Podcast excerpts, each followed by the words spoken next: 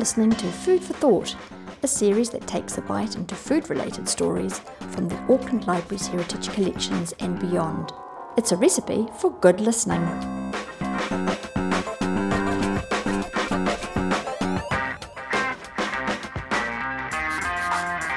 In this track, Sue Berman finds voices from the Auckland Library's oral history and sound archives that relate to fish and fishing. We begin with the voice of Mabel Kewini, who in 1983 delivered a talk to the Mangere Bridge Historical Society that included reflections of growing up in the area. Here she describes gathering shellfish in the Manukau harbour off the coast of Mangere. The shellfish which abounded in the harbour at the time would just have to be tasted to be believed.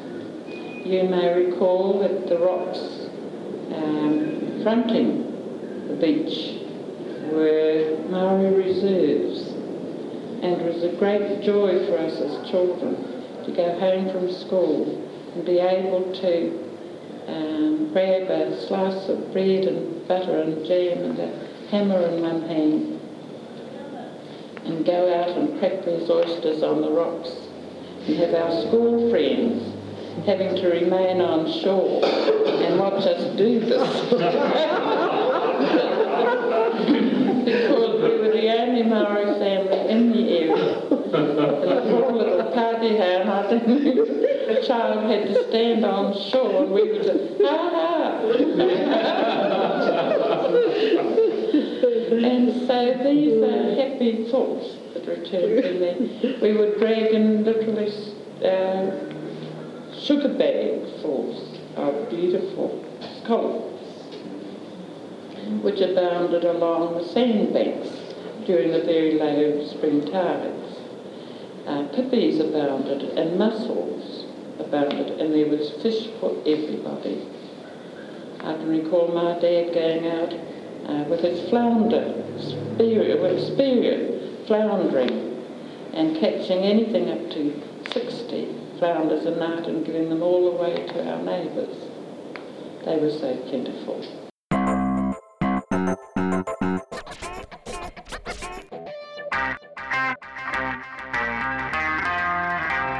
In this next track, we hear Najib Corbin recall his childhood fishing in the Henderson Creek and the plentiful nature of a catch of sprats.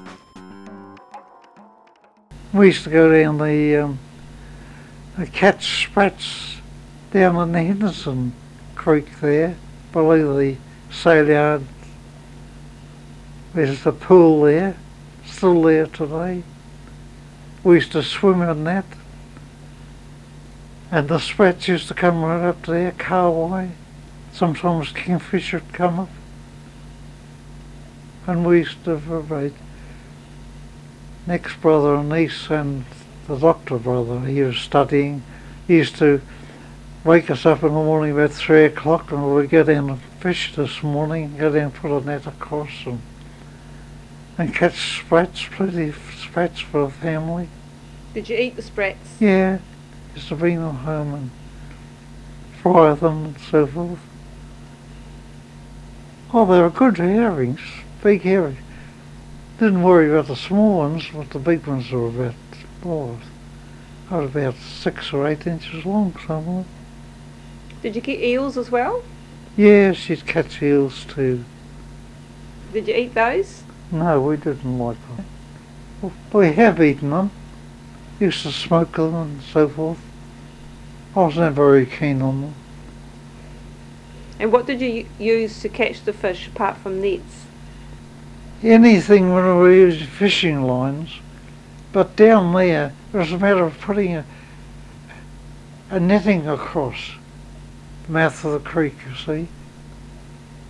And as they came down out of the big pool, we would scoop them up with the net, you know.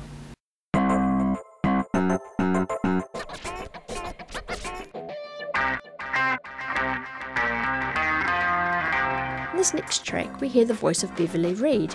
She describes fishing on the Manukau harbour and the plentiful nature of fish prior to the increased pollution in the waterways.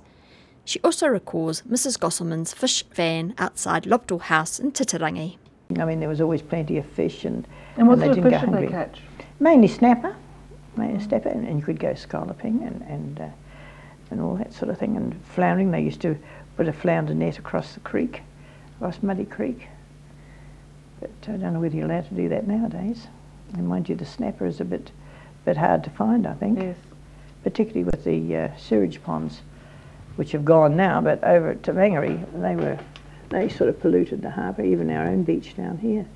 It was pretty.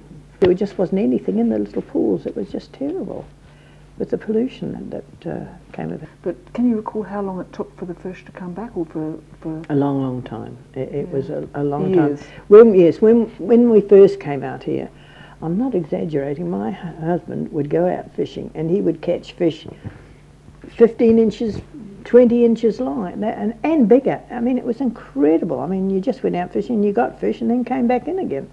It was quite uh, quite wonderful to have lovely fresh fish. Oh, beautiful. But then all of a sudden it it stopped. And mind you, I suppose that all the different people, um, you know, there was a lot more houses and a lot more people going out fishing. But then uh, it, it seemed to all go away. And I think it's only in the last few years, say five or ten years, that I've heard that people are going out fishing and catching fish again.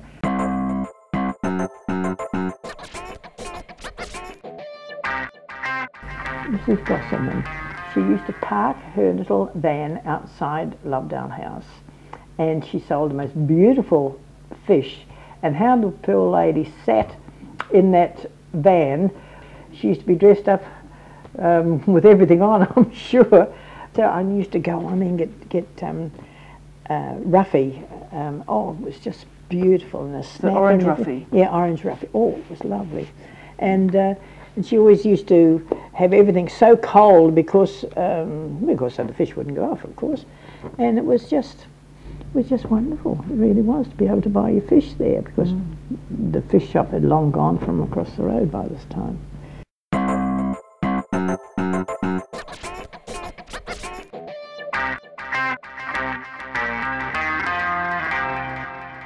You can visit the Food for Thought exhibition at Tāmaki Pātaka Kōrero, the Auckland Central City Library from the 28th of September to the 31st of January 2021. It's a feast from Auckland Library's heritage collections, rare books, manuscripts, menus, posters, and oral histories, with stories of Auckland life from kitchen table to restaurant banquet. Nau mai haere mai, no reservation required.